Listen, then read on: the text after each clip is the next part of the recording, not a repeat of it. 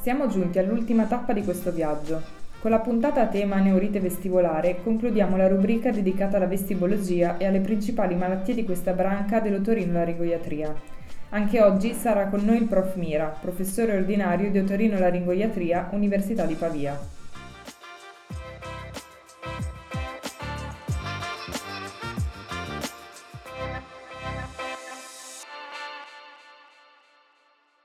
Buongiorno prof Mira. Che cos'è la neurite vestibolare? La neurite vestibolare è la causa più comune di un quadro clinico noto da parecchi anni e che ha avuto nel tempo diversi nomi. Grande crisi vertiginosa, perdita improvvisa della funzione vestibolare, sindrome vestibolare acuta e ultimamente vestibolopatia acuta unilaterale, secondo i criteri Barani. Il quadro clinico è quello di un episodio che si caratterizza con una vertigine ad insorgenza spontanea che si aggrava rapidamente nell'arco di alcune ore. Quando raggiunge il plateau il paziente sta veramente male.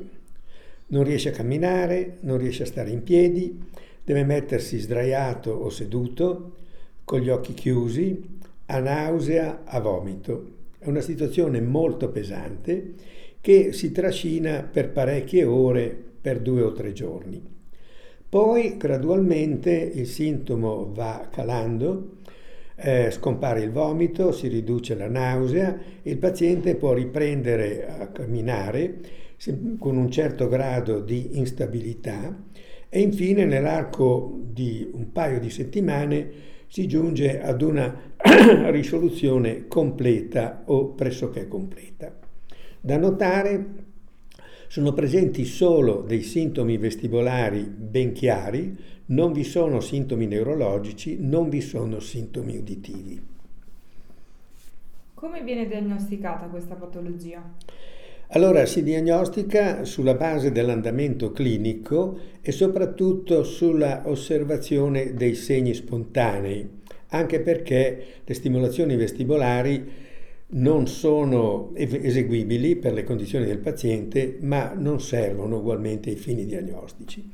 L'importante è un'osservazione accurata dei segni vestibolari spontanei quelli del riflesso vestibolo spinale, quindi una deviazione o una caduta alla prova di Romberg, alla prova della marcia, alla prova delle braccia tese e ancora un'osservazione attenta del nistagmo, che è un nistagmo tipicamente periferico, monodirezionale, persistente, orizzontale rotatorio, inibito dalla fissazione e che batte dal lato opposto a quello delle deviazioni segmentarie è la classica sindrome vestibolare armonica. È fondamentale comunque poterla distinguerle, si deve distinguerla dalla sindrome vestibolare acuta centrale, che prende anche il nome di pseudoneurite vestibolare e in cui viceversa la situazione è molto più seria perché si tratta di un fenomeno vascolare, ischemico o emorragico a carico delle arterie cerebellari e quindi coinvolgente il tronco encefalico o il cervelletto.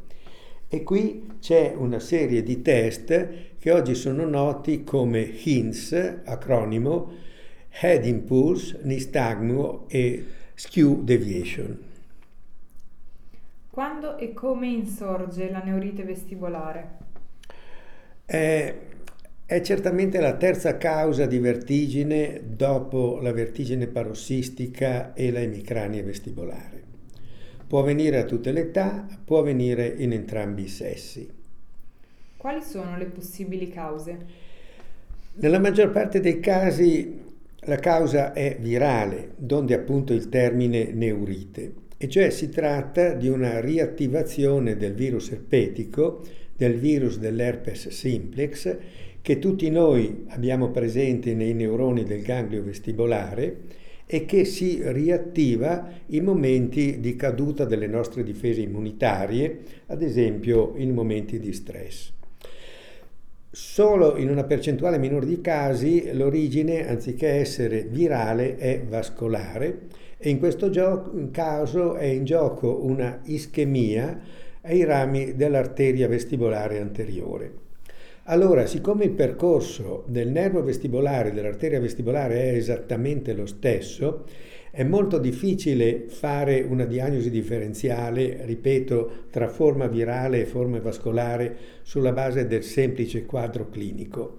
Entrano in gioco i fattori di rischio, in particolare i fattori di rischio vascolari legati all'età del paziente, alla sua storia clinica e alle caratteristiche generali.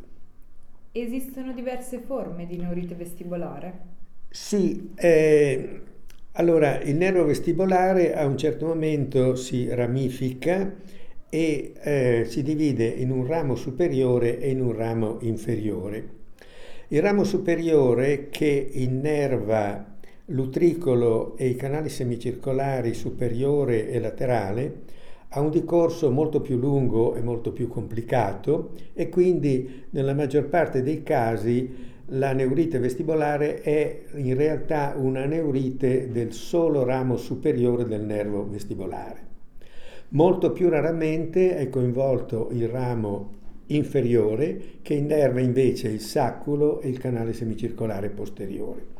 In una percentuale intermedia di casi si ha una forma completa che interrende entrambi i rami. La diagnosi differenziale che non è clinicamente molto rilevante, si può fare sulla base di un'attenta osservazione delle caratteristiche del nistagmo e sulla base dello studio dei potenziali evocati miogenici vestibolari. Come si cura? Allora, in fase acuta il primo obiettivo è quello di migliorare le condizioni del paziente facendo uso di vestibolo soppressori e di farmaci antiemetici per togliere il vomito e la nausea.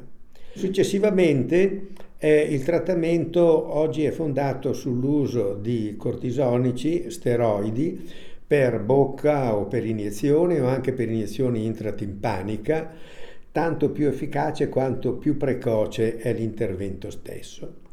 Poi, nelle fasi più avanzate, il trattamento fondamentale è un trattamento riabilitativo, cioè raccomandare al paziente eh, il movimento, l'attività fisica, la mobilizzazione, vincendo il disagio che tutto questo può provocare in modo da favorire i processi di compenso vestibolare. Come dicevo, nella maggior parte dei casi si arriva ad una risoluzione completa o pressoché completa nell'arco di qualche settimana dall'esordio, anche se qualche segno clinico, su per esempio una positività all'ED Impulse Test, può rimanere osservabile anche a distanza di tempo. Ha una curiosità da condividere? Eh, sì, ce ne, sono, ce ne, sono, tante. Allora, eh, per esempio, nella eh, forma vascolare possiamo distinguere, possiamo distinguere la sindrome di Lindsay-Hebenway in cui dopo una neurite vestibolare il soggetto va incontro a una forma di vertigine parossistica posizionale proprio perché l'episodio aveva coinvolto il navo superiore del nervo vestibolare rispattando il ramo posteriore e quindi il ramo inferiore da cui originano poi i sintomi della vertigine parossistica da sofferenza del canale semicircolare posteriore. Un'altra forma da tenere presente è l'herpes zoster otico, in questo caso il responsabile non è il virus dell'herpes simplex, ma quello dell'herpes zoster e allora il quadro clinico è caratterizzato dalla comparsa delle vescicole erpetiche in corrispondenza della conca del padiglione auricolare e spesso dall'associazione anche di altri nervi cranici, oltre al nervo vestibolare, come il nervo acustico con un'ipoacusia o il nervo facciale con una parasi del nervo facciale. Si concludono quindi i nostri cinque appuntamenti dedicati alla vestibologia. Un sincero grazie al prof Mira che ci ha accompagnati in questo percorso e ha condiviso con noi le sue conoscenze ed esperienze. Per approfondimenti su questi temi potete trovare ulteriori contenuti nella sezione Otologia e Neurotologia di orl.news. Per spunti o riflessioni contattateci su orl.news/contatti.